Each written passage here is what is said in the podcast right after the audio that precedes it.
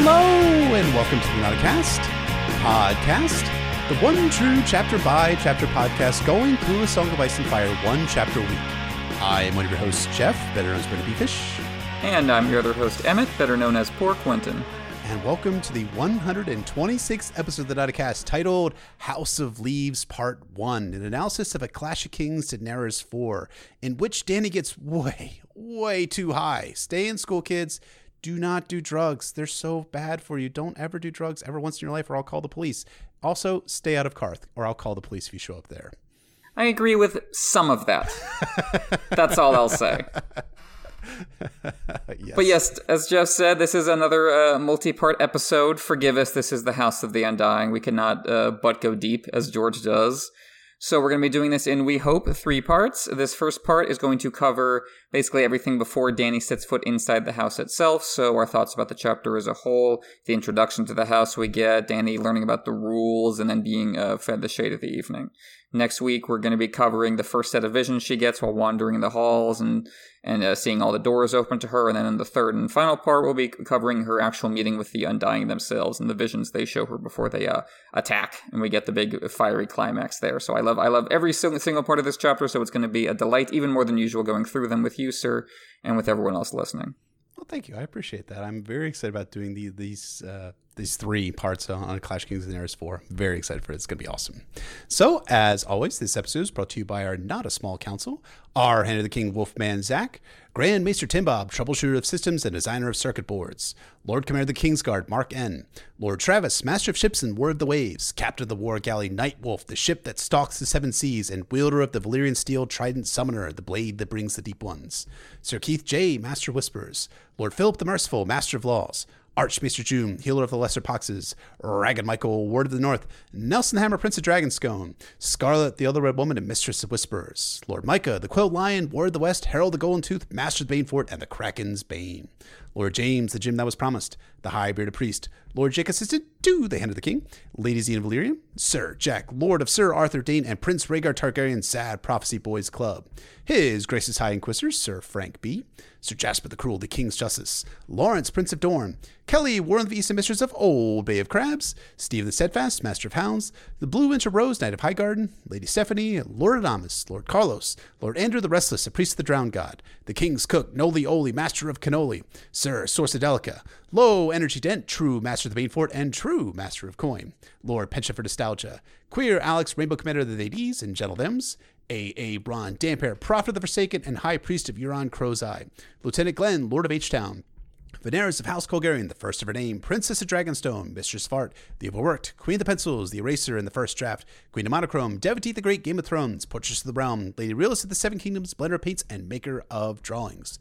Lord Adam T., Lady Alexander of Tarth, Sir Christoph Logos, Bloody Scorpion of the Redfield, Defender of the Letter of Kin, and the Wolverine of House Corgoyle.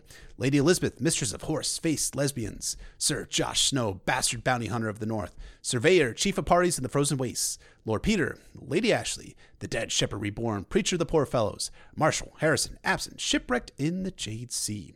Grave, Rob Stark, the Cadaver King and Horror of Harrenhal. Olaf, proponent of establishing a feudal pseudo democratic system of great councils wherein every count votes.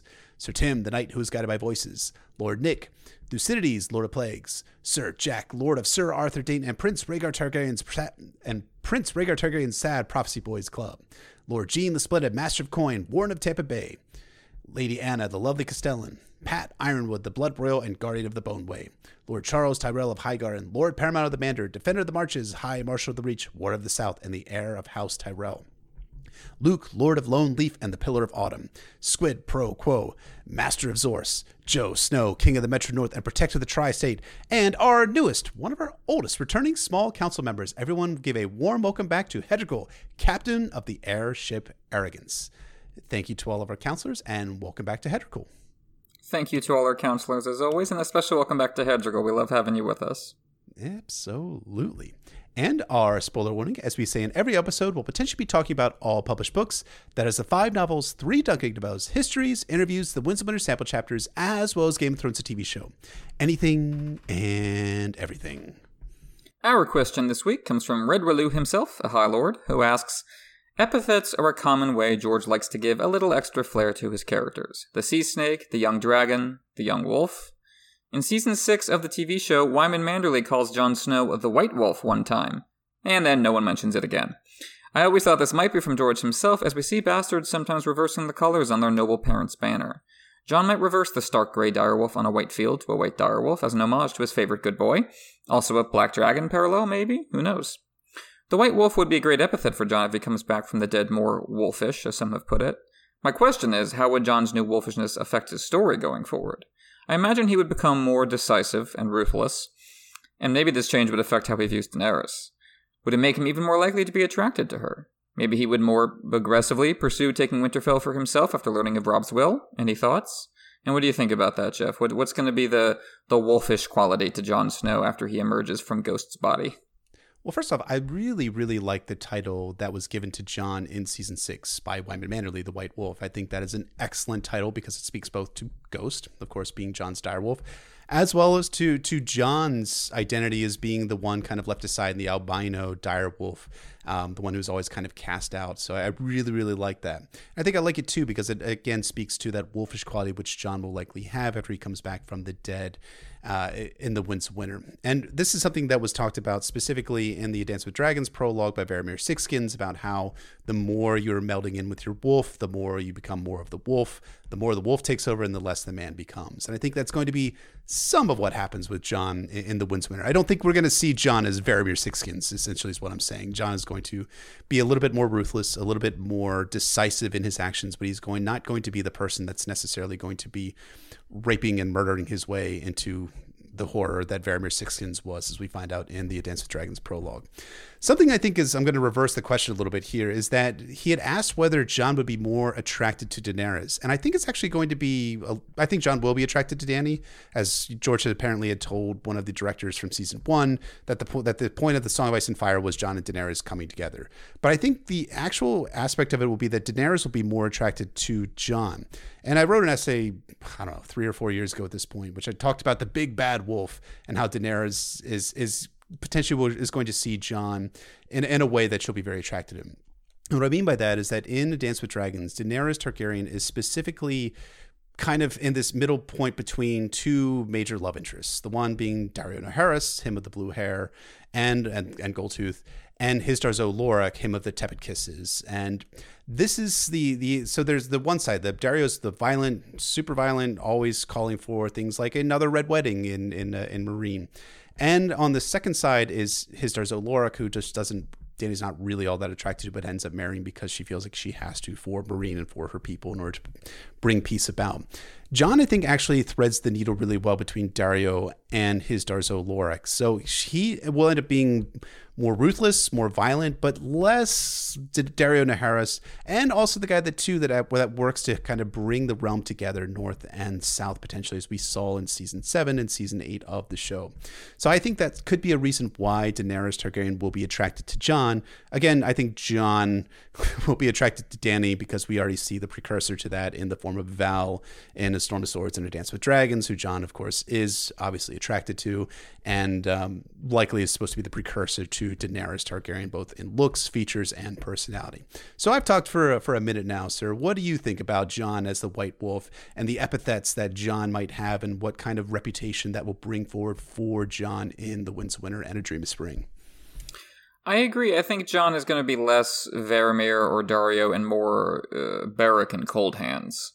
And while both of those guys are certainly impressive and even admirable, there's also something very off putting about both of them. And you don't necessarily, I mean, you know, obviously there are a lot of people devoted to Beric, but even like Lem, who's devoted to Beric, has to lie to himself about what's really happening with Beric Dondarrion. And I think there's going to be that aspect to Jon too, where people are devoted to him and love his story, but they're, you know, going to probably be a little uneasy with who he really is. And I, you know, Jon thinks to himself, at several points in this story, he's going to lose his reputation and be cursed as a black heart and an oath breaker, and that's you know probably is what's going to happen for a lot of people. What happened when you, when it breaks down with Danny, and you know I think it, it's with Jon. it's not so much a savage, you know, complete predator of a wolf, but more like you know the cold loner outsider, mm-hmm. kind of still the ghost model, still you know, definitely dangerous and even frightening, but not wild so much as kind of alienated and icy, so to speak. And I think that's that's more what Jon is going to be like. And I think the, the you know he kind of already is like that, but I think just kind of more so and more aggressively and less in control of himself, just a little bit. And yeah, I like the idea of the, of the White Wolf as a moniker from George. That makes total sense, especially given yeah that Jon emphasis on bastards and colors early on in book one makes me think George has this in mind and you have you know Ghost is already right there as his White Wolf, so I think that's that that, that could be something that they, they picked up from from George and threw in there, which a lot of the you know the seasons later seasons, especially around seasons uh, five and six, was bits and pieces they had taken from George from Feast or Dance or what they knew from Winds and popping them into their own plots to to varying degrees of success. But I definitely that felt like one of those nuggets from the books for sure. It absolutely did. And in, in the chat for our live stream, for those of you who are listening, uh, our friend Joe, the magician, says Lord Snow, the white, W I G H T, wolf. So that could also work as also well. Also true. Very yes. great point. Yep. He's the, the, the, the, the undead. Very pale they tend to be. Yikes. So, thank you, Red Relu himself, for the question. If you'd like to ask us questions, we answer here for every episode of the Nauticast podcast.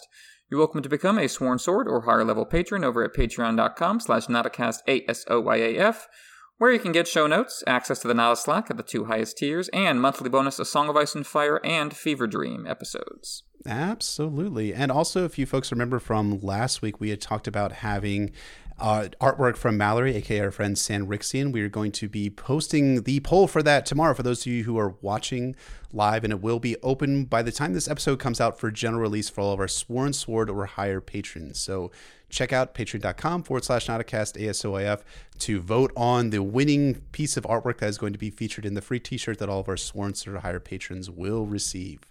And also, we're going to be recording both of our analyses of Fever Dream Chapter 13, which is a fantastic chapter, and of course, the fifth and final part of the Second Coming, our full analysis of The Winds Winter, The Forsaken, over the next two weeks or so. So stay tuned. More content is coming. The content must flow. But enough about Patreon. When we last checked in with Daenerys Targaryen, she had bumbled her way through Fantasy Tampa, aka Qarth, getting rejected by soulless, bored, pale, weirdo Floridians, aka Qartheen, and decided on a lark to check out the House of the Undying just to see what's up. Let's find out if Danny indeed makes it over to said house in this synopsis of A Clash of Kings Daenerys 4 Part 1.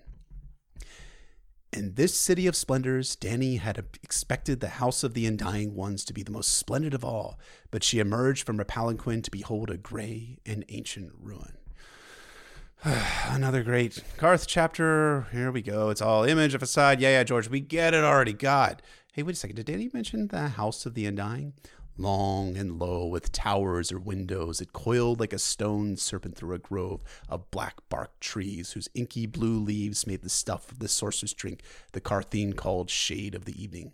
No other buildings stood near. Black tiles covered the palace roof, many fallen or broken. The mortar between the stones was dry and crumbling. She understood now why Xaro Xhoan Daxos called it the Palace of Dust. Even Drogon seemed disquieted by the sight of it. The black dragon hissed, smoke seeping out between his sharp teeth. Okay, now it's kind of coming together. Inky blue leaves, shade of the evening, coming off of our analysis of the Winds Winter, the Forsaken, that five part series I was referencing before that we've been doing. This is starting to sound very, very familiar. It's finally happening, guys. We are in the House of the Undying. Woot woot! Jhogo calls this an evil place, which, yeah, but Jorah thinks this is just a fucking ruin and there is no power in it.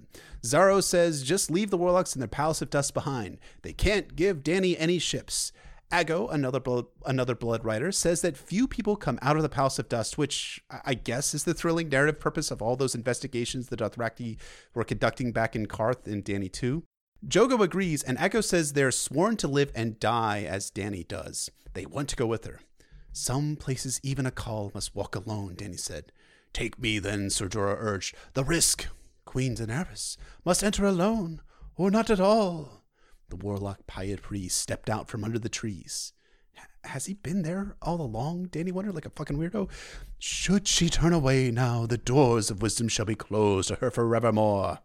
Xaro says that Dany should come to his pleasure barge, which his flutist will soothe her with music, and a small girl will. God, I just I fucking hate Xaro Texas. Each time we read more about him, I fucking hate him. Which, of course, a uh, small girl will pleasure Danny. I say no more. Jorah gives Xaro a sorrow look, which may be Jorah's most human moment in the entirety of A Song of Ice and Fire. Jorah calls Danny to remember Mirri Maz Duur, and Danny does. She had knowledge, but she was only a maegi. Pyat Pree smiles thinly, probably thinking about nothing at all because he has the personality of bleached construction paper. But he offers his arm to Danny to lead her into the house. She finds it dark under the trees, and the way was longer than it appeared from the outside. Pyat tells her that the front goes in, not out. He urges her to listen to him. The house of the undying was for those who were dead. Danny needs to take care and listen to what he says.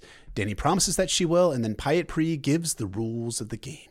When you enter, you will find yourself in a room with four doors, the one you have come through, and three others. Take the door to the right. Each time the door to the right. If you should come upon a stairwell, climb. Never go down, and never take any door but the first door to your right. The door to my right, Danny repeated. I understand. And when I leave the opposite, by no means, Pyat Pree said, leaving and coming. It is the same. Always up, always the door to your right. Other doors may open to you.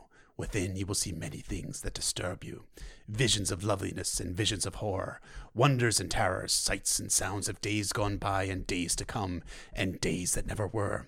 Dwellers and servitors may speak to you as you go. Answer or ignore them as you choose, but enter no room until you reach the audience chamber. Denny says that she understands, and Pyat Pree states that when she gets to the Undying, she needs to listen well and be patient for them. So Danny and Pyat reach the door carved into the wall, which looks like a human face. Uh huh, it's a haunted house. Got it, George. The smallest dwarf Danny has ever seen comes up to Danny and offers her a cup, telling her it's the shade of the evening. Will it turn my lips blue? Danny asks. One flout will serve only to unstop your ears and dissolve the kohl from off your eyes, so that you may see and hear the truths that'll be laid before you. Danny raised the. Danny raised the glass to her lips. The first sip tasted like ink and spoiled meat, foul. But when she swallowed it, it seemed to come to life within her. She could feel tendrils spreading through her chest like fingers of fire coiling around her heart, and on her tongue was a taste like honey and anise and cream, like mother's milk and drogo seed, like red meat and hot blood and molten gold. It was all the taste she had ever known, and none of them. And then the glass was empty. And that is A Clash of Kings Daenerys 4 Part 1.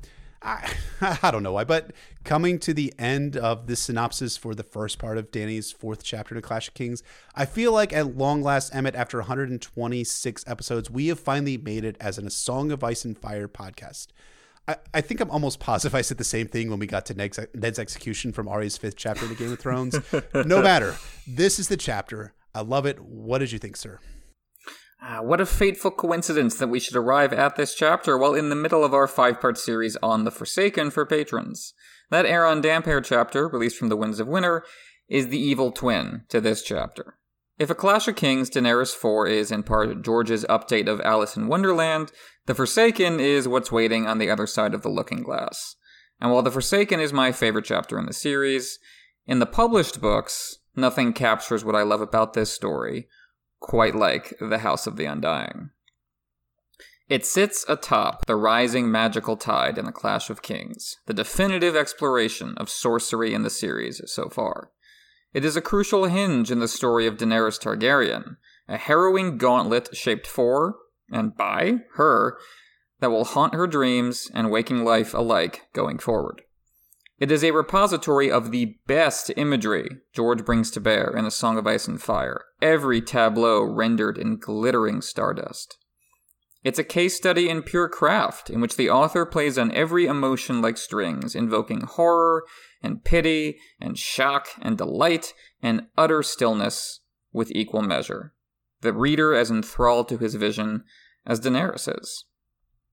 Like The Forsaken, it is a culturally resonant and uh, empirically accurate rendering of the psychedelic experience. And also like The Forsaken, it takes the form of a postmodern kaleidoscope of influences, a cacophony of reference points, gradually finding its own distinct rhythm. Both chapters are journeys into the unknown. But what makes A Clash of Kings, Daenerys 4, its own beast, and probably my favorite chapter in this book, is the genre in question. The Forsaken is a work of horror, wearing that status proudly on its blood spattered sleeves. The House of the Undying is unmistakably high fantasy, the apex of the genre. It's perfection. Perfection indeed, sir. And the most surprising thing about this chapter is how it just comes out of fucking nowhere. Okay, I mean, not nowhere exactly. Danny 1 has Danny occupying the Moses Wiseman, leading her people through the wilderness, pursuing a comet ever eastward. But little in Danny 2 and 3, really beyond Pyat Pree inviting Danny to the House of the Undying in Danny's second chapter, and of course the close of Danny 3 where she says, I must go to the House of the Undying, leads us to arguably the most high fantasy chapter in the series so far. This is the chapter that launched a thousand theories, a chapter that boggles the minds of the most serious fans of the series, and the chapter that appears as a series of near and far lighthouses as seen through a storm. Visions from this chapter that depict events from a storm of swords now appear bright in retrospect. And if we sail but just a little closer, we can make out the fuzzy outlines of the winds of winter and a dream of spring. But before all that, I think it's important to talk about the structure and purpose of this chapter. So, Emmett, sir, Take us away. Mm, beautifully said. And I agree. Before we get into the chapter proper, I think we need to talk about how we see it as a whole, because it is arguably the most structurally radical and unique chapter in the series, and it demands the most active reader engagement. Danny's trip through the House of the Undying can be seen as a shamanic vision quest fitting into her messianic arc that you were talking about. It can be seen as a self contained tribute to the psychedelic era, an interrogation of the concepts of magic and prophecy and fantasy, a refinement of George's particular exploration of Gorp City hive minds in his previous works, etc., etc., etc. It is like this by design. As with many of the images contained within, this chapter can bear multiple threads of interpretation, because that is the nature of the divine sight Danny experiences in this chapter. If there is one way of looking at this chapter that appeals to me the most, it is that the House of the Undying is a metaphor for the creative process, and more specifically for the contact point between author and audience. What was it Jojen Reed said in A Dance with Dragons? A reader lives a thousand lives. And that is the animating idea of this chapter. The Undying are undying because they are steeped in story, marinated in it like they're pickles or pig's feet. They feast on imagery, on foreshadowing. Plot beats give them literal power. Their house is alive with story, the word made flesh. Danny wanders past narrative branches, subplots calling out to her from past, present, and future. Bran takes a journey to the Tree of Life beyond the wall, while Danny has journeyed to the Tree of Story. In essence, the House of the Undying is George R. R. Martin's brain on drugs. Dany literally enters the building through a door shaped like a mouth in a wall shaped like a face. She's accessing his creative process. His mind is a swirl with concepts, characters, plot beats hidden in the backstory or waiting to emerge in the books yet to come.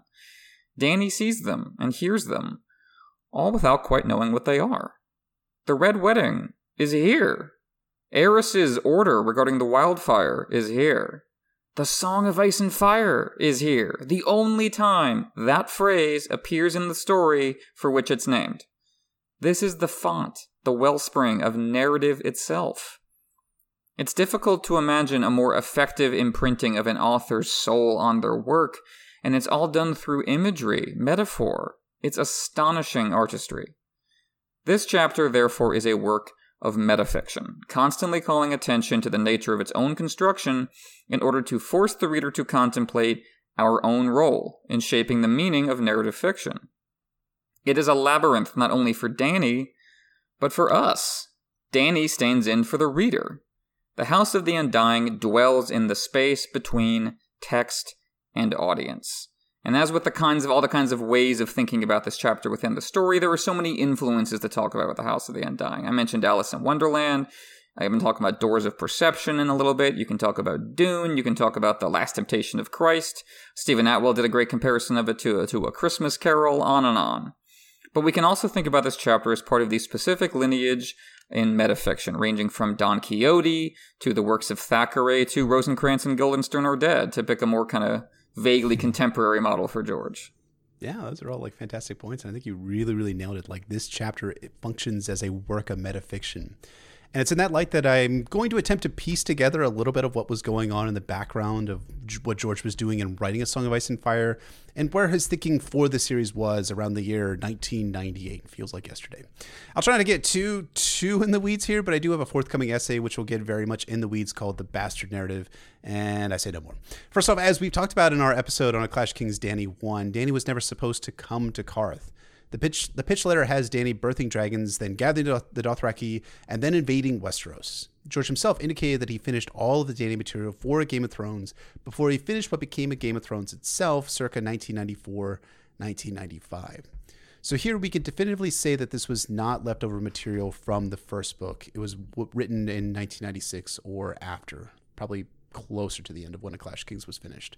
And I going to make the argument that this is one of the final chapters from A Clash Kings that was completed, but again, that aforementioned essay will cover that.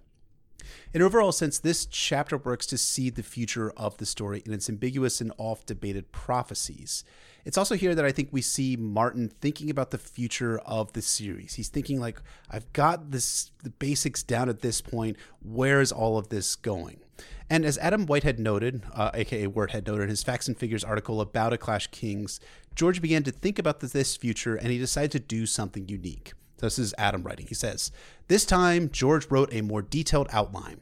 This new outline, which has never been seen publicly, suggested to him that the whole series would be longer than originally planned. What had been the first novel was going to be three, whilst the originally planned fi- final book would now be two. As a result, the series leapt from four volumes to six A Game of Thrones, A Clash of Kings, A Storm of Swords, A Dance with Dragons, The Winds of Winter, and A Time of Wolves. A title he disliked, but a better one escaped him for the moment. I think this outline that George developed for the series coincides strongly with events from this chapter and the things that Danny sees specifically about the future. And we're not going to see this outline, as Adam indicated, until after A Song of Ice and Fire is finished, and it will. Just Hashtag believe. But I think the outline was inspired directly by the writing of this chapter. Intriguingly, we see some glimpses of moments that are going to occur in A Storm of Swords that now appear very bright, as I was saying before. The Red Wedding, Mysa, Jaime's revelation about the backstory of Aerys Targaryen. But published stuff from Feast and Dance is kind of largely absent from the book, with the maybe exception, and we're going to talk about this specifically in part three, I think, of this, this series, the exception of the dead face with gray lips smiling sadly. And this makes sense because George really didn't want Danny to be invading in the Winds of Winter. He wanted Danny in Westeros by the time of A Dance with Dragons, as he stated a few times in the years after the publication of A Clash of Kings. But Danny's invasion was pushed back to the Winds of Winter and perhaps even to A Dream of Spring. So we're seeing glimpses of material from the Winds of Winter and also a dream of spring. And that's a huge part of why this chapter is exciting and why us as fans and why fans all over the world keep coming back to this chapter, plumbing its depths for hints for the future of this story. I couldn't agree more. The House of the Undying is a means for the author to communicate to us not only the expansion of his story, but the, the excitement and awe he feels about it. Story is given form as a labyrinth, a familiar archetype underneath all the surreal imagery. Whereas in our Forsaken episodes, I argued that the Ur text of that chapter is Augustine's Confessions, here I'm going to argue that the Ur texts for The House of the Undying are two stories by Jorge Luis Borges. Borges reigns supreme in metafictional literature, as much as Samuel Beckett in metafictional theater or Jean Luc Godard in metafictional film. Umberto Eco makes a direct reference to Borges in The Name of the Rose, a book about a, the sacred uncertainties of text, and I'm going to come back to it in later episodes.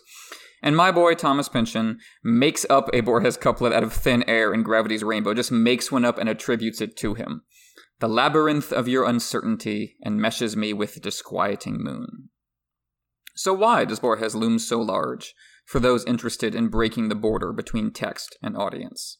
His fictions, as he always termed them, used blatant artificiality to expose that really there is no easily definable border between art and life.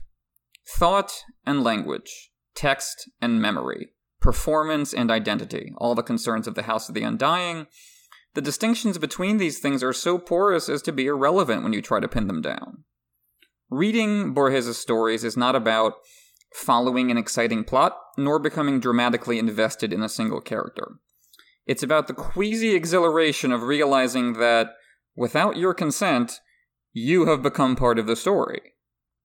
This form is laid out most exquisitely and memorably in uh, Garden of Forking Paths, a story about a character who tries to hide from his killer in a labyrinth built by his ancestor, only to find that the quote unquote labyrinth is actually a book. The book is a labyrinth because every time a character within it makes a choice, the author depicts the splintering off of alternate dimensions with the outcomes of the various choices. The story itself that we are reading is shaped from a bewildering spiral of, of perspectives and fragmented information and possible deceptions. The protagonist does make his choice, yet cannot escape his fate. Laid out explicitly at the beginning of his of the story when he realizes his killer is coming for him. A, a hilarious little coincidence, you know, the, the killer's name in that story is Richard Madden, which I think is so funny. It's Robb Stark. Robb Stark is coming to kill the protagonist. Along the way to his ancestor's house, the protagonist is told to reach it by turning left again and again. And you can see the connection to this chapter when Danny gets told to turn right and right, right again and again in the House of the Undying. Within this maze like atmosphere of repetition, the protagonist finds serenity, losing himself in nature, and Borges puts it so beautifully. I thought of a maze of mazes, of a sinuous, ever growing maze which would take in both past and future and would somehow involve the stars. Lost in these imaginary illusions, I forgot my destiny, that of the hunted. For an undetermined period of time, I felt myself cut off from the world, an abstract spectator. And such is exactly the position Danny finds herself in this chapter a perceiver of the world, in which reality is rendered as art, which is pure thought and being. Yet, as in Borges, the dictates of time, fate, and mortality all snap shut around us, even as we wander this labyrinth of enlightenment, and the same thing happens to Danny. If Garden of Forking Paths captures the spirit of the House of the Undying, Borges' story Tower of Babel lays out the structure. The biblical invocation of that title fits House of the Undying perfectly. The house is a monument to story, language, although an image as much as word, a ladder to the divine. In Tower of Babel, the universe is a library, seemingly infinite, containing all works, none of them ever repeated, and everyone just pursues them forever. The library is broken off into hexagonal platforms, like that room with the six doors early on in the House of the Undying. The residents theorize that their vindications, as they put it, must await somewhere in the library, and they all fight each other for the privilege of finding them. Again, the connection to the House of the Undying is clear. Both Danny and the reader project into these prophetic images, hoping to be right, but trapping us is their true function. Information and artistic expression become weaponized, turn inward on the seekers of knowledge. It only torments us in our incompleteness. What the House of the Undying does is it applies the insight of Borges' stories and those influenced by him to high fantasy. Those, those labyrinthine images, those kind of mirrors of creation, become sorcerous prophecy in this chapter. That's brilliant, man. I mean, I've never read Borges, not only due to my unforgivable illiteracy, but I, but I think that's actually what, what George is doing a lot with this this chapter. And to kind of bring it into like the context of Danny's overall arc in A Clash of Kings, the Warlocks have tempted Danny to come to the House of the Undying with the promises of giving her truth and wisdom, as Pyat told Danny back in Danny 2.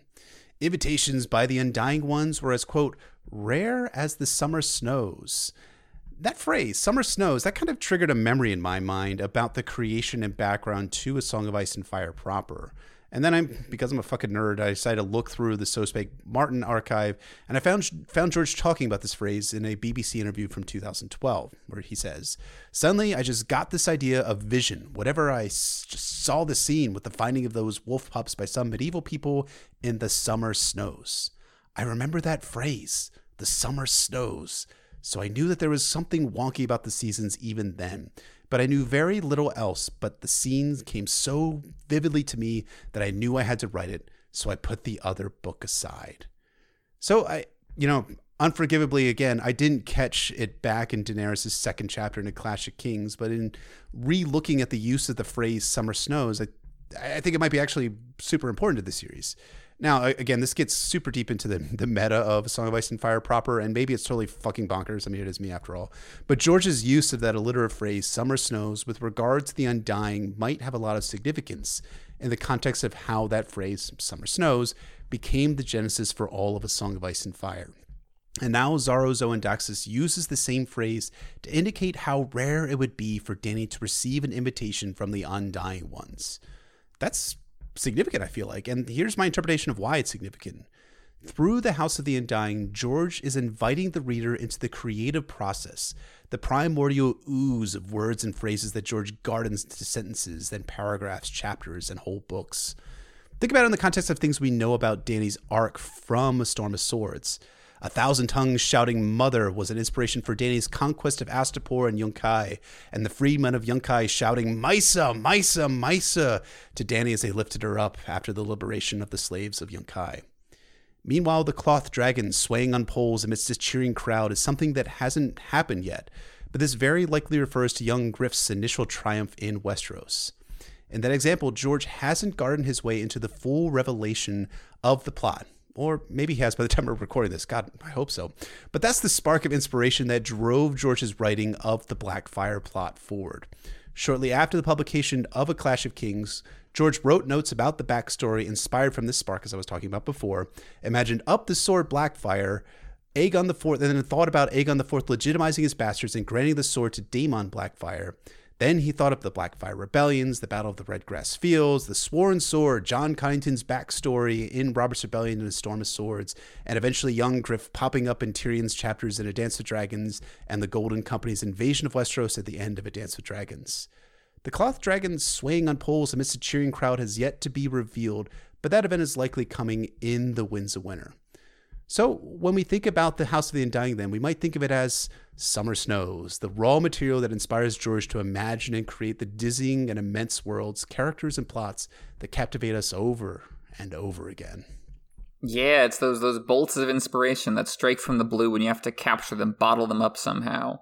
And just like the phrase summer snows, those those bolts of inspiration you know, sometimes don't make a great deal of sense or logical sense, but that's what makes them so powerful and that's what makes them stick with you. And I, have to have to convey these impossible, fantastical ideas somehow. And we're just trying to get, get that across to us in this chapter. And so, as we enter the chapter proper, let's review how it works within the context of Qarth as a setting and Daenerys' A Clash of Kings plot as a story. Qarth is a city of stone cows, as Dany put it in her last chapter. A city that promises everything and delivers nothing a gorgeous, overwhelming sea of imagery that ultimately functions as a mirage. Danny only ever gets the decorative surface of what she needs. Everyone is promising to help, but what they really want is for her to get stuck in place, so distracted by the beauty and intricacy of everything that she doesn't realize there's nothing of substance underneath. Danny winds up a cog in the machine, a temporary sideshow used to uh, put some money in the pockets of the already very wealthy. It's all a con. And the reason I love the House of the Undying so very much, despite being kind of meh on the rest of Qarth, is not because it changes the game, it changes what Qarth is all about and how it's about it. It's because it takes all those themes and imagery and finally weaponizes them, turning them into the fantastical gears of a suspense set piece instead of just pointing at them and going, oh, look at that, isn't that potentially interesting? That's a great point. And I mean, like the thing that I've been like trying to like turn over my mind is we've been I've read this chapter probably about two dozen times since we we started doing the research and writing for this chapter is whether the narrative purpose of the crumbling aesthetic for the House of the Undying is to make the reality of Qarth such as it is, meh, a metaphor in the House of the Dying, or is it similar to Arya's chapter from last week, where the metaphor becomes a reality, where the changing faces is what Jaqen H'ghar does, which of course is symbolizing what Arya is doing throughout A Clash of Kings. I, I, guess the argument for the former is how the beauty of Qarth is constantly expanded upon, but it's all crumbling, decaying lives inside of it, people that are just listless and dying on the inside. And I think the argument for the latter derives from the undying themselves, as we'll find on part three, as they appear beautiful and speak well until their true faces are revealed to be dead, their words coming out as a death whisper or rattle. And since you made this wonderful point last week with Arya's story, sir, I figure I would turn it over to you to resolve this internal contradiction in my own mind about what Qarth is actually representing. Well, I think you're getting at something really important, the kind of the slippage between metaphor and reality and an image and the thing it's referring to. It's never quite clear in Qarth what the distinction is, and that's especially the case in, in the House of the Undying, and that's that's what makes it so dangerous. Like, are we seeing Qarth as it really is? I mean, kind of, but we're also seeing weird abstract imagery that has nothing to do with Qarth. You know, everything on the outside was more concrete, but also more obviously deceitful. So it's it's very difficult to say which is the real face. They're just very different kind of gauntlets for danny to run. Overall, though, the House of the Undying, this is what I wanted the rest of Qarth to be like. A place where the deceit and indulgence has real teeth behind it. A place where I can feel some sense of danger. Of course, this is the climax, and so there is a particular catharsis to this face of the city emerging at last that wouldn't be there without the setup. Dany has been sufficiently frustrated by Xaro, and just confused by Quaithe, to put her trust in the most obviously untrustworthy of her three wise men.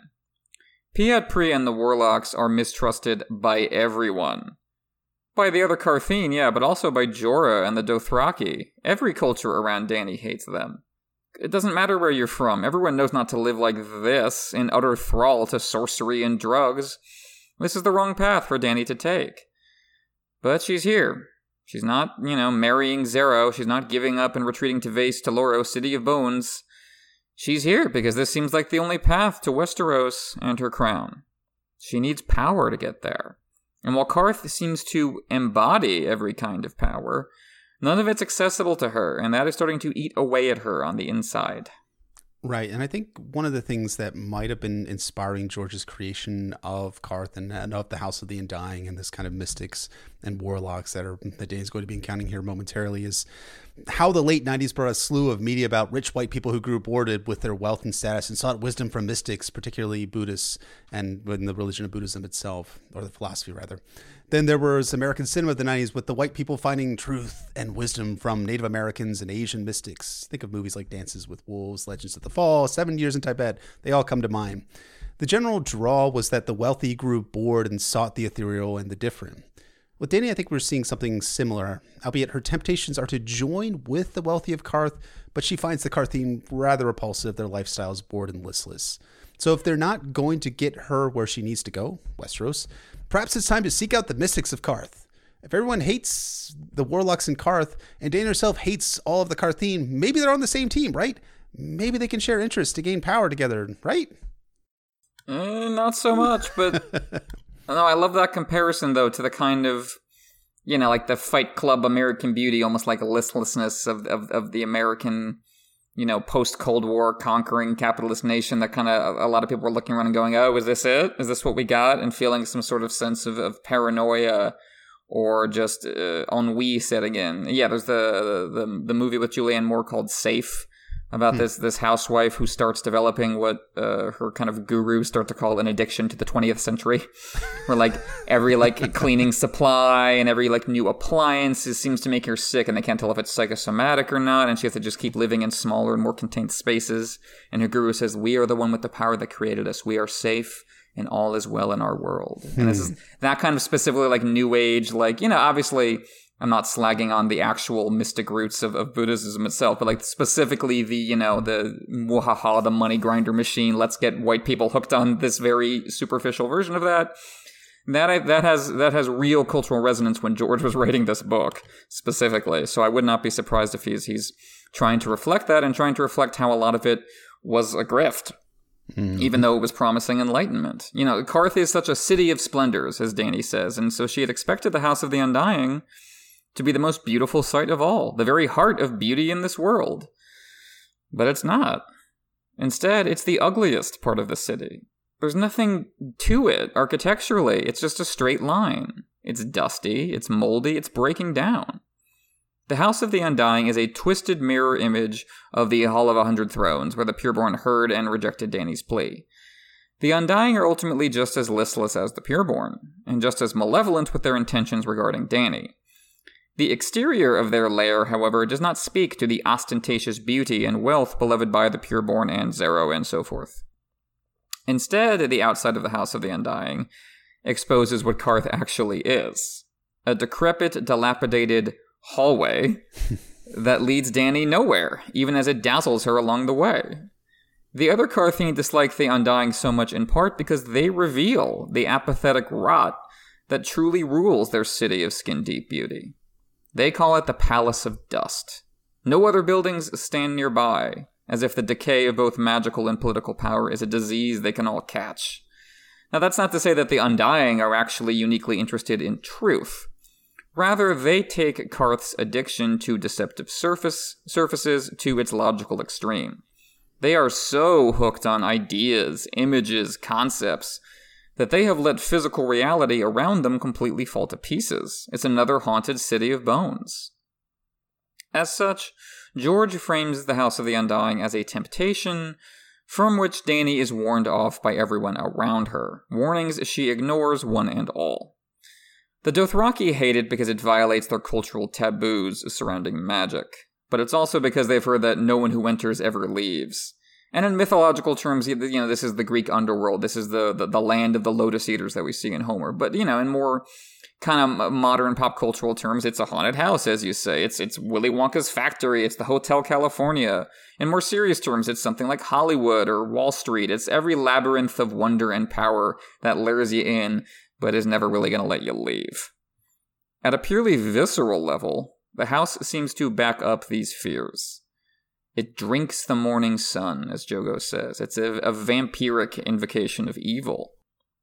The House of the Undying is like Valyrian steel drawing its power by absorbing light and blood, and converting the raw elements of humanity into pure power.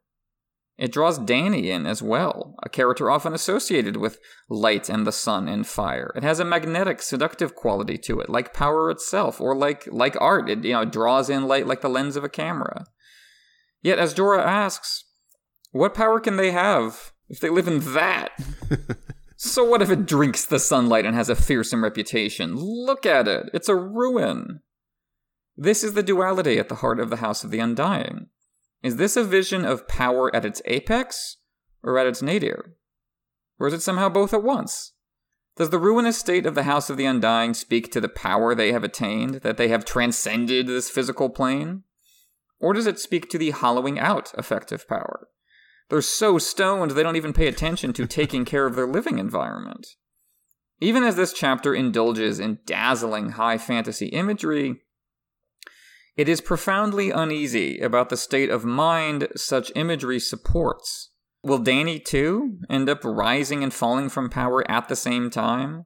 So struck by prophetic imagery all around her that she doesn't realize until it's too late that she has left the real physical world a decaying ruin? Yeah, I think so. that's a great question that Danny's going to have to encounter as she walks the, the halls of the, the Undying. And I'm reminded of the, the aesthetic behind the House of the Undying with the thinking about Joramun's horn, which George had imagined up in A Clash of Kings and which was a part of Jon's story, as we covered several months ago back in Jon 4 and 5.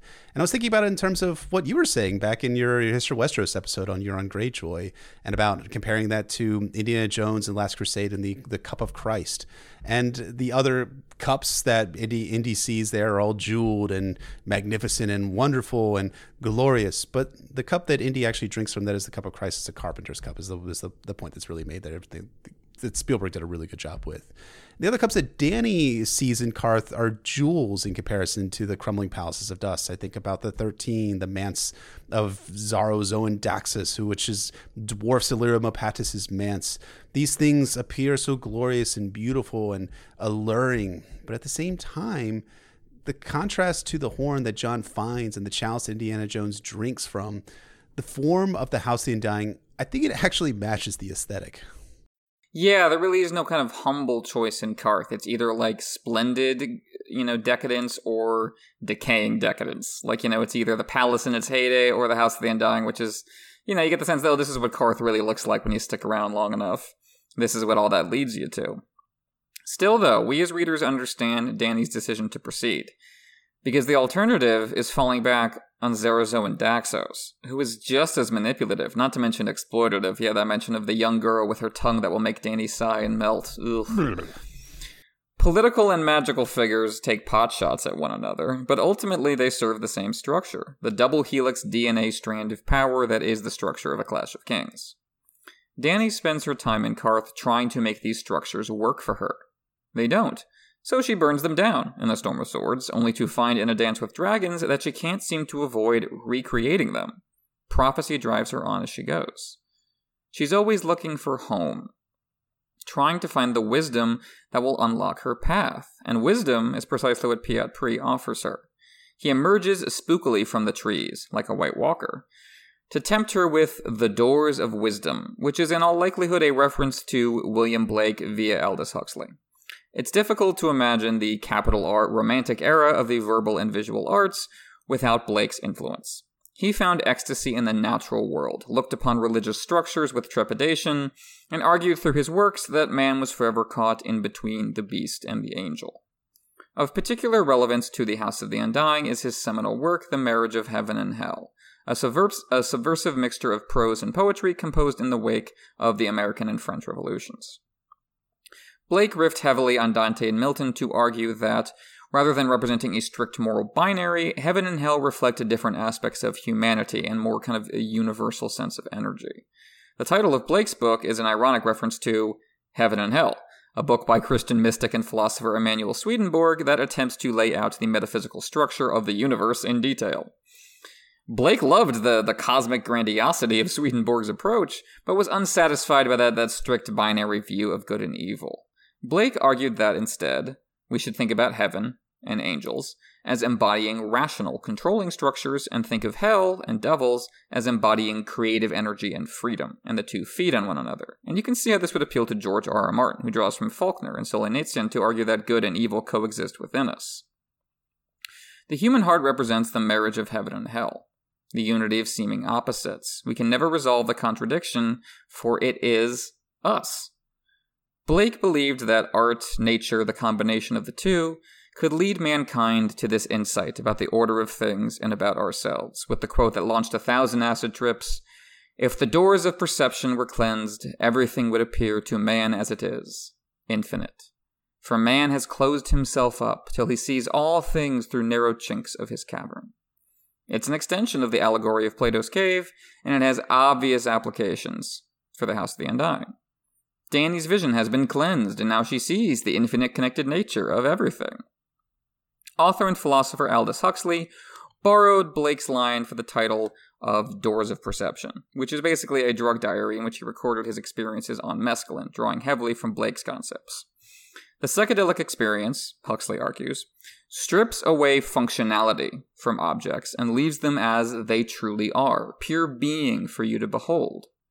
It also takes away your ego, leaving you with not I, the passive observer of the world described by Borges in Garden of Forking Paths. Huxley entitled his follow up essay Heaven and Hell, clearly following in the footsteps of both Blake, Blake and Swedenborg. In that essay, he argued that the extremes of experience in the human mind are the true embodiment of heaven and hell and can be reached via psychedelics. These areas of the mind are not biologically useful and so cannot be accessed easily, but they're where spirituality comes from. This is the inner labyrinth that will lead us to heaven, but also simultaneously to hell, for they are forever entwined within our perception. This is the path Daenerys Targaryen follows throughout her story, made its most explicit here. She is both in control and not, rising to heaven and falling to hell at the same time, expanding her perception but always still forever a victim of it. Pree says she must come now and alone, or the doors of wisdom will remain shut.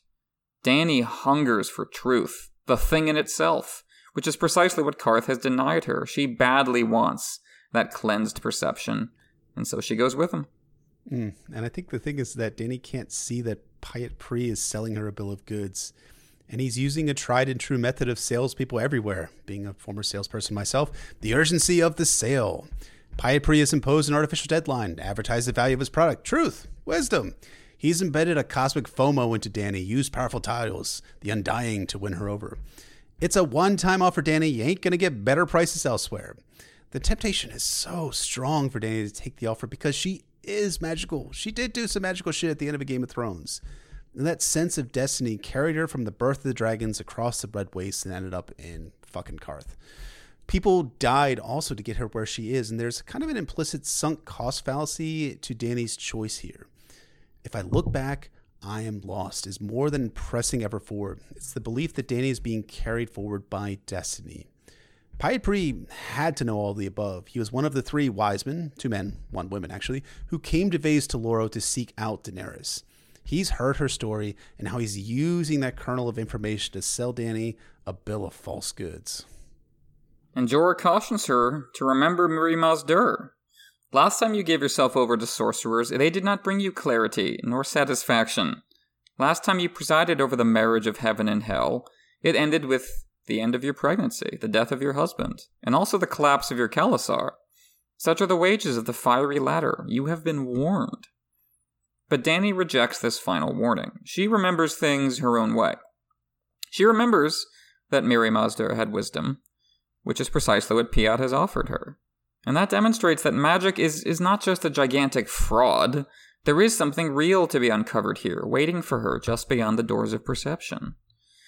What Jorah is trying to get Danny to recognize is that, yeah, there's something real there, but you've already been through these doors once. He carried her through them, in fact, back in Book 1. The Desert of the Real, waiting in Mirri's tent, was a horror show. Why would the House of the Undying be different? But Danny dismisses Mirri as having only been a maegi. Well, wait a minute, Danny, that's contradictory. Did Mirri have vital wisdom, or was she only a maegi? Well, it's both. Kind of whatever Danny needs to tell herself to make this, you know, difficult decision she's making. Mirri having wisdom means Danny is right to walk through the doors of perception. Mirri being only a maegi means she has nothing to fear. But you really can't have it both ways. If something is powerful enough to change your life, it's also powerful enough to erase your life. It's a sword without a hilt. There might be no safe way to wield it. Danny can't accept that, and I sympathize because her other options just don't seem much better. Can she manage to weld these opposites together? Pyat Pree says she already has. She's a child who speaks with the wisdom of a crone, as he puts it. Oh, so she is all archetypes brought together, the threefold goddess made into one. The marriage of heaven and hell, breaking down the borders of space time. But of course, Pyat Pree is lying to her, manipulating her as the Undying themselves will. They offer her not truth, but more potent mirages. This is George reckoning with how what seems like enlightenment can be a lie. Huxley himself said that the drugs themselves offer nothing more than temporary grace, momentary insight. It all fades. Danny is looking for something permanent, undying, you could say. But that doesn't actually exist. Everything will keep slipping through her fingers. Absolutely. And the trap of prophecy and secret information is a really alluring trap, right? And like you, I, I find it fascinating that Danny's harkening back to Mirri Maz Duur of all people and seeing her as still having wisdom. Looking at, at MMD again, Danny continuously thinks that her final fuck off when the sun rises in the east, rises in the west rather, when the seas go dry, etc. Those words meant something more than what Mirri likely meant it as when pigs fly. Here, Danny is still seeking the hidden truth and meaning of what Mirri Maz Duur told her, saying that she had real power and truth to offer. But that kind of contrasts again to what she was thinking back just two chapters prior, when she was much, much less sanguine about Mirri Maz Duur when she thinks Danny was wary of the warlock. The Maegi Mirri Maz Duur had soured her on those who played up sorcery. But now, well, Mirri Maz Duur and the House of the Undying work as temptations to engage in sorcery again, despite the disastrous consequences of sorcery at the end of her Game of Thrones story with Khal Drogo specifically. And uh, can we see a parallel to Stannis's line from A Storm of Swords? Yet dare I disregard her, yet dare I disregard magic. And for those of you who are keeping your bingo cards, ding!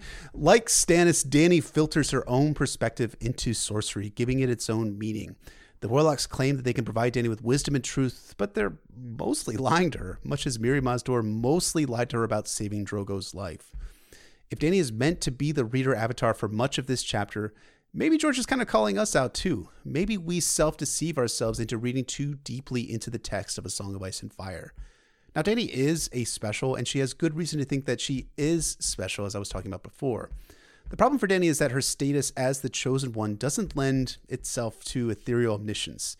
She has to seek gnosis, the Greek word for secret knowledge, and she chooses sorcery as the means to discover truth.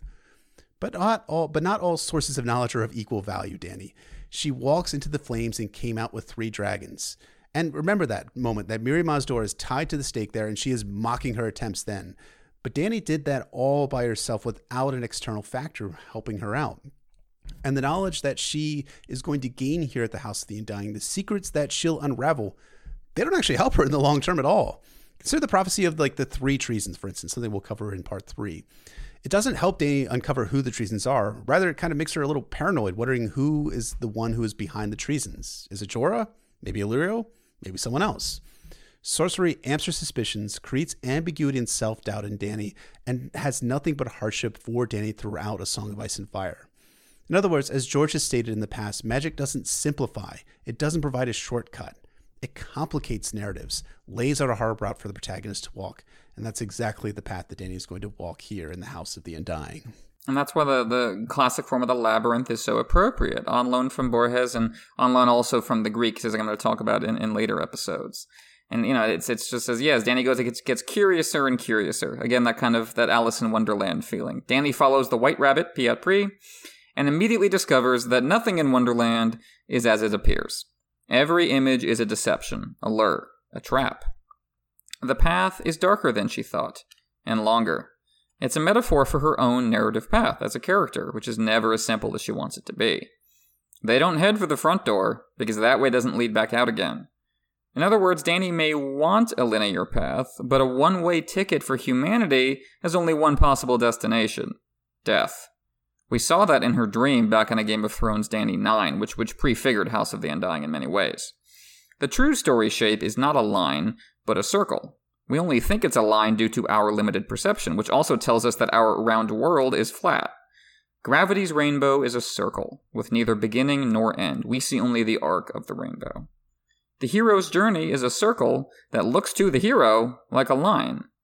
By recognizing these story shapes, distillations, and imitations of life, we can, at least psychologically, break the bonds of death and conceive of life as a regenerating cycle. If Danny is the reader, if the House of the Undying stands in for story itself, you could say we're being instructed to think carefully about how we go into a narrative, because that is going to determine what we take away with when we come full circle at the end. Right, and I think it's def- definitively, not definitively, definitely about the story itself, but also it's about the creative process of creating stories, especially George's process. The writer enters a room with his or her character, and there are four doors to choose from. Where does the author take the character and the story from there? Now, George has talked about how he doesn't write linearly. He, does, he didn't start writing a Game of Thrones by writing the prologue and proceeding forward. He actually wrote Bran's first chapter and then Catelyn's chapter and several chapters thereafter.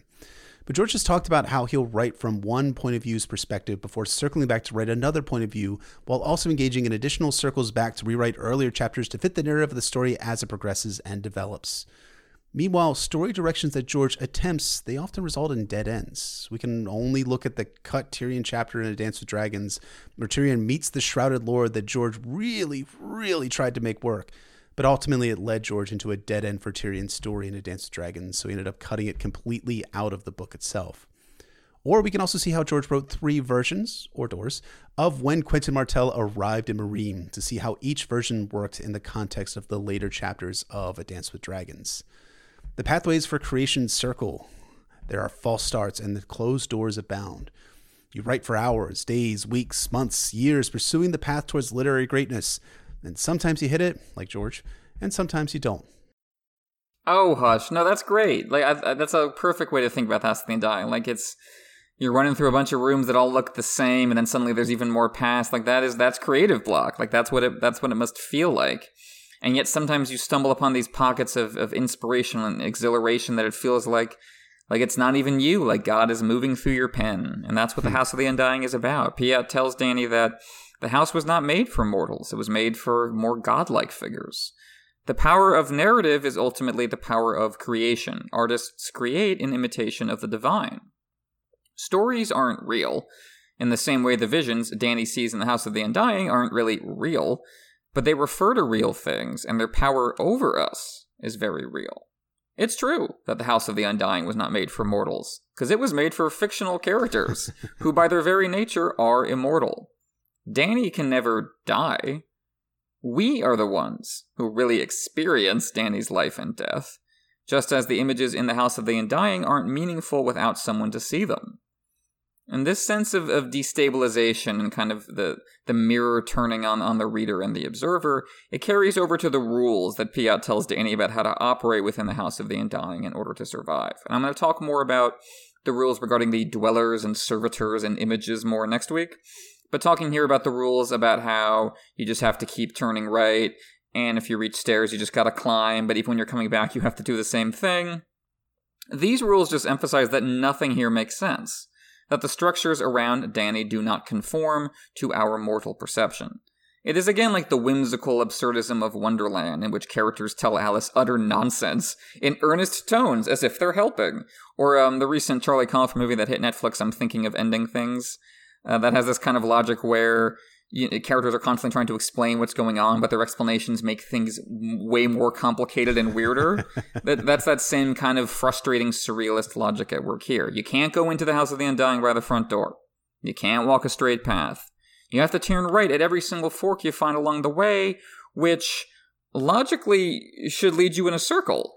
And so it does eventually. Danny is spat right back out this door at the end, having gone right every time. But the circle she follows is not a strictly rational one, because the house appears from the outside as one long hallway. Moreover, as she will say later in the chapter, there do not appear to be towers from the outside. Yet on the inside, there are stairs, which Pyat Pree tells her she has to climb. So you can't take appearances seriously. You can't judge a book by its cover. Your own POV cannot be trusted. Unreliable narration is simply a fact of life for all of us. As readers and characters, we walk a path whose shape we do not fully comprehend, even as we are the ones giving that shape meaning. What is that shape? How is the House of the Undying actually laid out on the inside if it's not just a hallway? Like a story. Like the word made flesh through which you walk. I talked earlier about Borges and Garden of Forking Paths. In that labyrinth, he proceeds always to the left. George changes it to the right. And I was thinking maybe he did so to represent the reading experience of a Western audience across the page from left to right. If I look back, I am lost, lost in the story. Going to the left would be going back in narrative time to change things, which neither reader nor character is allowed to do. Same with going down. We don't get to see the foundation of story, the author's thoughts. We only get to go upward into the story itself. And that upper level doesn't appear to exist from outside, because the story doesn't exist in the physical book, the physical building, but in our minds, a projected fantasy space. You make the story with your thoughts, as Catelyn creates the faces of the gods from the faces inside her in that sept down in the Stormlands earlier in the book.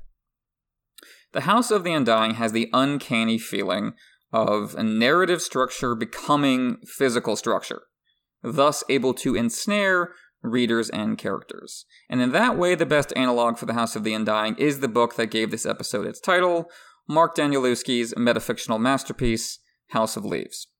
House of Leaves, as, as one critic put it, is, is a book about a labyrinth inside a house, inside a movie, inside a memoir, inside a book.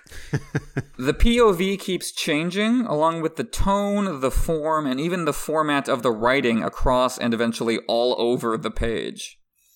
The only constant is a dreadful sense of imminence, a pit in your stomach certainty that something unimaginably horrifying is just around the corner. What's just around the corner is, of course, the book itself.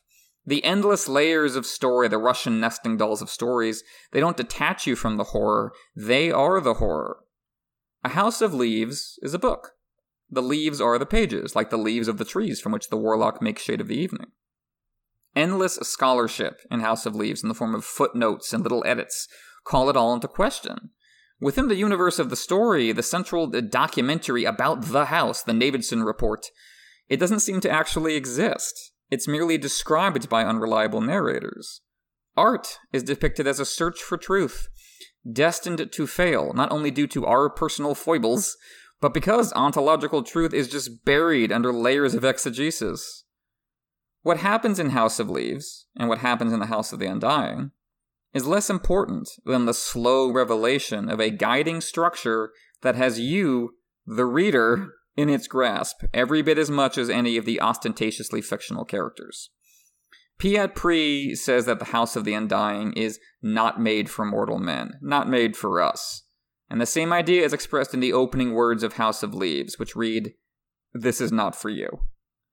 Of course, House of Leaves can't be an influence on House of the Undying because it actually came out a couple of years later. They are best thought of as peers. In both cases, the author is filtering classical mythology, uh, 20th century psychology, and the worship of the novel through a genre framework. By calling attention to their manipulation of genre imagery and expectations, George and Danielewski put fantasy and horror respectively in direct dialogue with Freud and Melville and the Greeks. They provide uniquely mesmerizing experiences for the reader by grounding us in the present moment, while also exposing how ruthlessly that moment is being crafted for an audience. Another great uh, metafictional work around this same time was uh, David Lynch's movie Mulholland Drive which approaches classic Hollywood noir and melodrama like George approaches fantasy and Danielewski approaches horror. It's all just an index of imagery, wrung from its context and exposed as fantasies, implicating character and audience alike in self deception. Uh, early on in that movie, a character describes a recurring dream of his which takes place in the diner in which he's now sitting. In the dream, he says he was scared for a reason he can't describe, and then he realizes why he's scared. And he says, there's a man in back of this place. He's the one who's doing it. And he's describing David Lynch, the director of the movie, the author, in the back of the place. He's the one who's doing it. He's the one who's making you afraid. And the character stops his description as he realizes that the dream scenario is playing out again in front of him. He walks to back of this place and finds a monstrous figure waiting for him. Lynch has said his favorite film is The Wizard of Oz. He returns to it in this scene as he has many times. House of the Undying and House of Leaves draw from that same disorienting situation as the revelation of the titular wizard in Wizard of Oz that he's just a man, not a not a magical power after all. There is just a man in back of this place. George R. R. Martin. He's the one who's doing it. These wonderful images, these exciting stories, they are all controlled, and this chapter is his way of letting you know that. The Undying are not sharing divine vision with Danny out of the kindness of their hearts. As in House of Leaves, it's all a trap. Whenever we are lost in a labyrinth of a dream, you have to remember this question that Lynch posed in Twin Peaks Who is the dreamer? Who is controlling this beautiful vision, this beautiful story? Oh, that's so well said, man. And I, I think because you talked so well about the House of the Undying in the context of its place in the oeuvre of fiction and especially metafiction, I figure I'd spend a few moments at least talking about the House of the Undying within the context of other spots where people in A Song of Ice and Fire have prophetic dreams and visions. I mean, first up, we have the obvious one of Melisandre and Stannis seeing ambiguous visions in the flames, Renly's death, an alternative, in quotation marks, universe where Renly destroys Stannis under the gates of King's Landing, burning crowns, towers collapsing to the sea, and a girl in gray upon a dying horse, as well as daggers in the dark, as Melisandre tells Jon at the beginning of his arc in A Dance with Dragons. And then we have Theon in his penultimate Clash chapter. He has a magical vision similar to Danny's about the Red Wedding while he's sleeping in Ned Stark's bed in Winterfell. Then back in the Game of Thrones, we got Danny's tent. It became a magical spot briefly when Mirri Maz Duur danced with shadows within it, and Danny experienced visions of Rhaego's death and probable visions of her future with regard to King's Landing. Jaime in Storm, or Feast, actually both I think, has visions of fighting back to back with Brienne against White Shadows while wielding a flaming sword while sleeping atop a weirwood stump. I think The House of the Undying has elements of all of the above, working to show the fuzzy past, present, and future, both Danny's story and the larger story of A Song of Ice and Fire. Still, I think The House of the Undying, it feels emotionally different, right? I mean, from all of those visions and prophecies. Certainly, part of it that is the alternative universes that we see with an adult Rhaego burning a city, or even a parallel universe, so to speak. But I think there's kind of a mood and tonal difference between The House of the Undying and other vision centric chapters and dreams and sequences in the plot. And I think that difference is Danny taking in her own baggage, a la Luke Skywalker walking into the cave with Yoda in The Empire Strikes Back, and Yoda tells him that he will only taking whatever he's bringing in to the cave with him. And in that, I feel that this sequence we're going to be discussing in significant depth in the next two weeks feels most similar to me like Ned's Tower of Joy vision in a Game of Thrones Eddard 10, as well as the fever dream sequence that he has in Eddard 15, his final chapter in A Game of Thrones. In the first vision, in the Tower of Joy, Ned revisited one of his most traumatic memories of his seven versus the three Kingsguard with Lyanna in her bed of blood. And Danny is going to have a similar moment next week with the House of the Undying with the Red Door, which of course is still in Braavos, and that will evoke the Tower of Joy sequence so strongly that I can, I just can't hardly wait for next week. But I'll wait. I'll pause. I'll let that all filter out next week. For Ned, that vision of the Tower of Joy was brought on by Pycelle giving him a draft of the milk of the poppy. For Danny, though, her visions will be similarly brought about by a mind altering substance, albeit a wine instead of a milk. Yes, exactly. The Shade of the Evening. Now, I talked at length about Shade of the Evening in our series on the Forsaken, and so I'm just going to give a capsule of that here as regards this chapter. If you're interested, you can go over to patreon.com slash nauticast ASOIAF. I spent a lot of time on one of the, the second of our five-part Forsaken series talking about Shade of the Evening. The Warlock wine is George's catch-all psychedelic drug. The imagery is rooted in DMT, specifically the imagery surrounding doors, hence the, the dwarf suitor handing the goblet of shade to Danny.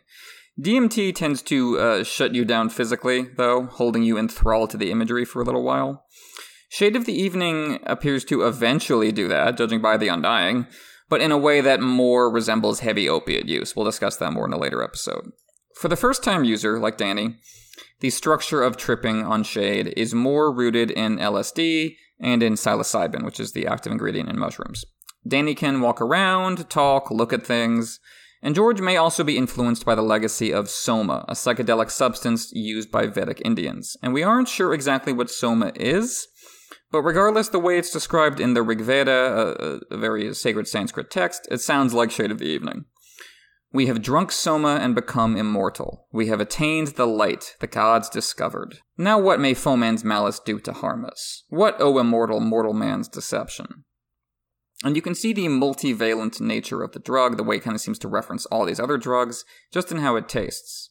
As Danny describes it, she could feel tendrils spreading through her chest, like fingers of fire coiling around her heart, and on her tongue was a taste like honey and anise and cream, like mother's milk and Drogo's seed, like red meat and hot blood and molten gold. It was all the tastes she had ever known, and none of them. It breaks all borders, a rainbow flood of pure sensation, which is an accurate aesthetic reflection of the psychedelic experience. It does indeed feel like that. The dwarf suitor is wearing purple and blue, his hands are pink. It's a dizzying rush of colors, like Danny's first sight of Qarth back in her second chapter in this book. The difference is that now she is internalizing the rainbow. She is climbing the holy mountain and passing through the doors of perception. She is no longer merely an observer.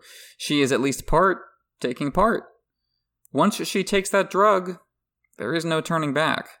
It's like eating the cake in Wonderland or eating the pomegranate seeds of the underworld.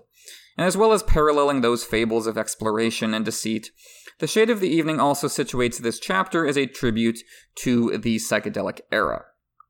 The House of the Undying feels very much like a relic of the trippy Western pop culture of the 1960s and 70s, in which the drugs themselves, combined with countercultural politics and, let's be generous and say, half understood influences from various Asian traditions, to produce a distinct approach to art. And that approach persists in television. I mentioned Twin Peaks earlier. It persists in film, if you look at something like Gaspar Noé's Enter the Void. And especially persists in pop music, where this certain psychedelic, dubby wooziness eventually just became the norm for how pop music sounds. But the era of the psychedelic breakthrough remains distinct for its novelty and its connection to the rise and fall of the aforementioned, aforementioned countercultural movement. George R. R. Martin became a writer in that era and took part in many of its most cherished works and traditions. This is his tip of the hat to that time. And these reference points carry such resonance because of the importance of psychedelia to the development of high fantasy as a genre. LSD and psilocybin users seized on Dune and Lord of the Rings, not just as diversions, but cultural emblems. The combination of rapturous imagery, episodic plotting, and spiritual yearning in these books spoke directly to the psychedelic audience. These stories took you to other worlds and made you feel the lived in details of them. And you know, that's what George says is really the heart of fantasy. As he says, fantasy is silver and scarlet, indigo and azure, obsidian veined with gold and lapis lazuli. Fantasy tastes of habaneros and honey, cinnamon and cloves, rare red meat, and wines as sweet as summer. And not coincidentally, that is also the heart of the psychedelic experience sensual overload, as well as this understanding of how those stimuli connect to larger structures. So the House of the Undying gradually emerges as a walking tour through the heart of high fantasy itself, manifested as a house of leaves and fueled by the psychedelic mindset that has animated some of the genre's biggest fans. When these substances are at play in your veins, you feel like the Lord of creation, to quote George's fever dream. You feel like your third eye is open. You feel like you can see and smell and taste everything. And so goes the shade of the evening. Danny can taste fire and blood. She can taste the mother's milk, the taste of innocence, and also Drogo's seed, the taste of adulthood. Red meat, fresh cream, the molten gold that claimed Viserys' life. It's all here, everything she could ask for, the world in her grasp. And then it's gone. Underneath that psychedelic rainbow of flavor lurks the foul initial taste of the drug ink and spoiled meat. That is what the shade and the house are made of. Spoiled meat, the taste of corpses and death.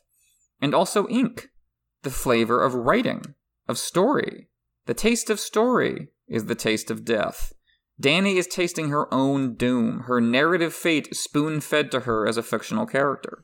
That's brilliant, man. And I think like the taste that Danny experiences here, they are serving as a preamble or prologue to what Danny will experience in the House of the Undying proper. She tastes her previous life experiences in the shade of the evening, and when we get into the House of the Undying, she will once again experience a multitude of previous life experiences in real time. But as she notes, at, at the end of that of all the tastes it was all the tastes that she had ever experienced and none of them at the same time. And that is exactly what the house of the undying is. It is taking the familiar the things that danny knew growing up her background and her backstory and also interweaving it with prophecy with vision with things yet to come with futures that'll never be. It's brilliant. I love it. And yeah, Pyat Pree promises that the Shade of the Evening will deliver the truth to Danny melting the scales from her eyes so that she may behold the wisdom within. But it remains ambiguous what it is the shade of the evening actually does. which ties into the ambiguity of, of, what the Undying are up to. And this is, you know, to a certain extent how the, the, the, the drugs work in real life. I remember, you know, when uh, when not entirely sober watching Goonies once, and I invented an entire subplot that's not in the movie. And then i went back and wait that's not that's not in there. I was just like so involved by the characters i invented a relationship between two characters that's just not canon at all. So you know and it, it's especially in this case because it's tied into manipulation and what the other characters are up to. If danny were to go inside without sipping on the shade what would she see? Would it be nothing? Are the visions born wholly from the drug? Or would she see the same things but less compelling like me with the Goonies, less detailed, like looking at an object in the real world sober versus on psychedelic drugs.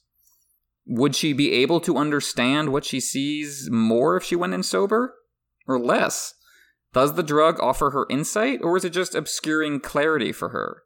We don't and can't know because Danny only gets this one shot. She never goes back sober.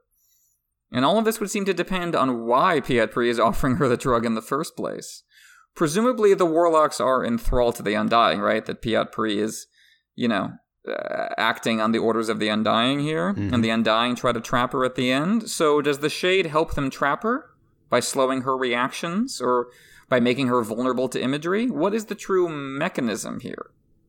Well, ambiguities abound before we even get to the prophetic visions. But the mere presence of the shade of the evening does lend a distinct tone to this chapter marking it as an intense, sensual experience for the reader.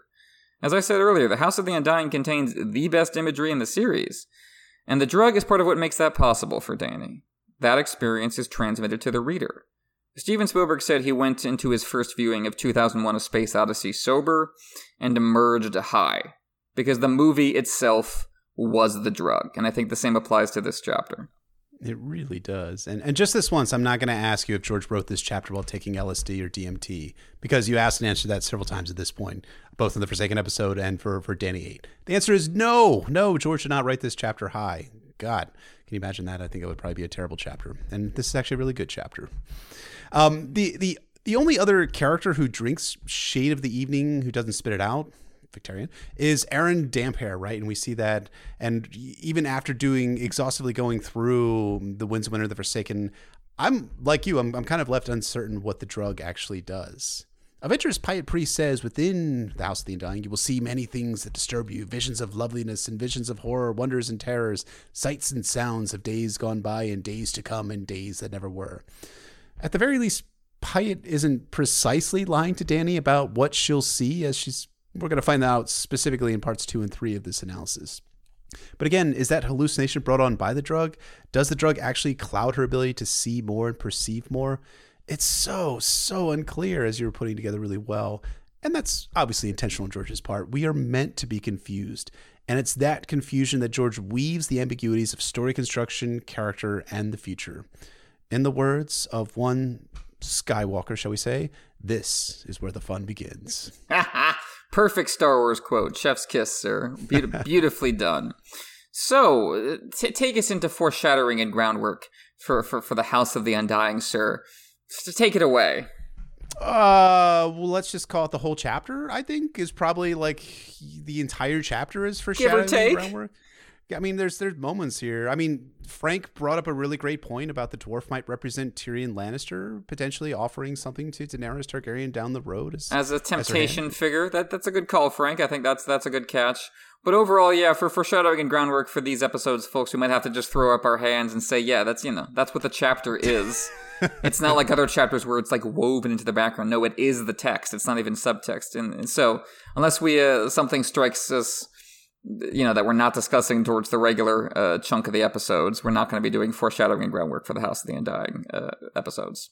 But that's okay. It's we're gonna have a lot of fun, like actually like analyzing. We're just like I think like instead of like doing foreshadowing and groundwork, like a lot of our future parts are going to be theory analysis. I think is the best way to describe it, which is uh, not creating new theories, but analyzing these bits of text that we're going to see throughout the House of the Undying chapter and coming up with new interpretations potentially, but also evaluating already existing fan interpretations and analyses of what's actually going to flow from the House of the Undying. Very well put. It's again like you know, like being in a library. You draw from research that's been done in the past, then you add your own. We're you know, we're trying to add footnotes to some very, very voluminous work, as we we always say, we stand on the shoulders of giants, and it's especially mm-hmm. true with the House of the Undying. Oh God, yeah. So, moving into our theory slash discussion portion of the episode you know, again, there's going to be a lot, a lot of uh, specific topics and prophecies and ideas to talk about in our next couple episodes on this chapter. But for this one, we want to just talk about how we feel about the show's take on the House of the Undying. So, what do you think about that, sir? How do you think Game of Thrones handled this particular uh, pivotal moment in the books? Yeah, uh, it's, it's a great question. Um, oh man, I, I, think before we actually give our, our takes on the House of the Undying in season two of the Throne show, I think we maybe lay out Danny's general season two plot, which is not very good.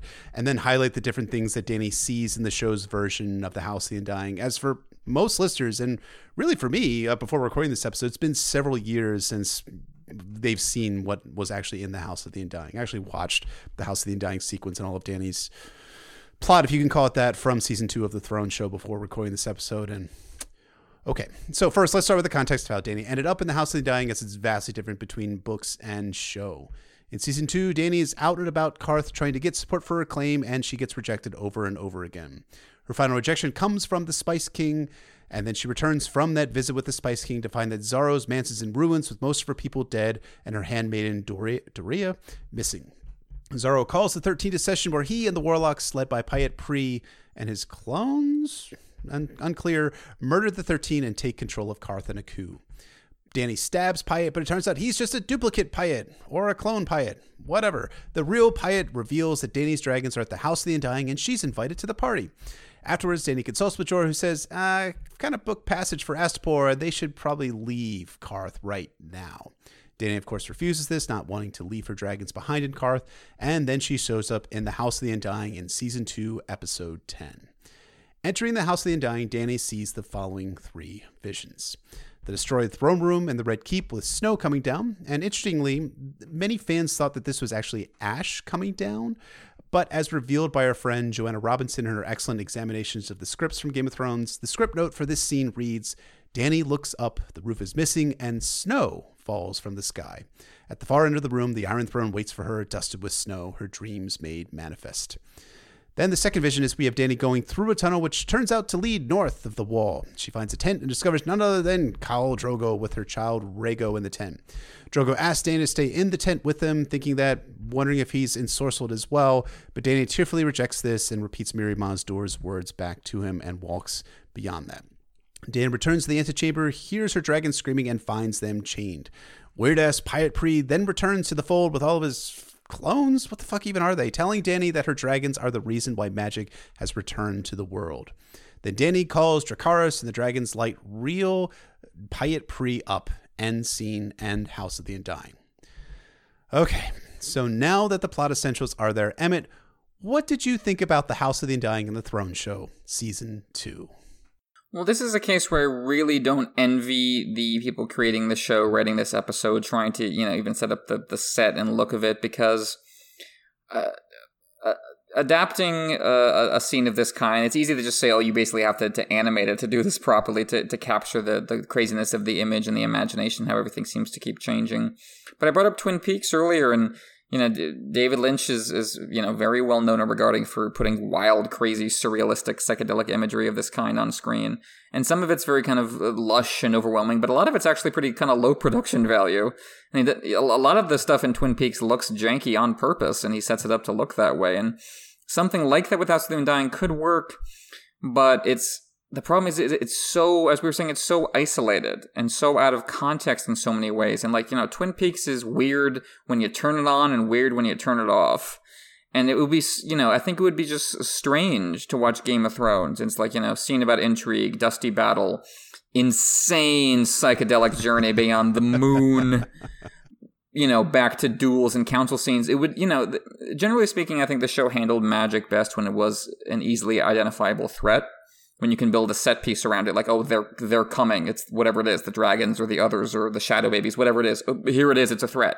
And I get why. That's easy to, to, to dramatize. The House of the Undying is a little harder because it's just like here look at this like here here's the truth here's what power looks like here's what magic looks like it's it's kind of world building philosophical revelation it's not really the clim it's it, I mean it's the climax of Dany's time in Qarth kind of but it's it's much harder to build like a you know a episode 9 of a season around you know like compared like to the red wedding or Ned's execution. So I don't envy what they did had to do and I do think they they streamlined things to make it about Daenerys's character effectively. And while some stuff in in Qarth in season 2 is ridiculous like the Spice King stuff I do think the decision to actually have them force Dany to go to the House of the Undying by taking her dragons was a smart move. Whereas in the books, she's just like, oh, I guess this is the only house I haven't trick or treated at. Guess I'm gonna go here now. uh, you know, that little more urgency. Again, the show is you know is good when it can find you know clean sources of urgency. But I think you know what what the show lost is just any reason for this to happen at all. Like, why is it here? What purpose does it serve? In the books, you can come away with this is George showing us the full range of his talents and power and world building. But when people think of their favorite scenes from Game of Thrones, no one mentions the House of the Undying. So it just becomes kind of listless. Not really bad, but just kind of pointless. Yeah, pointless is a great way of putting it. And I, think it's it's funny you, you talked about the how this chapter in, Dany Four being your favorite chapter, and I think that's it's such and that that serves for a lot of people that this is their favorite chapter in all of Song of Ice and Fire.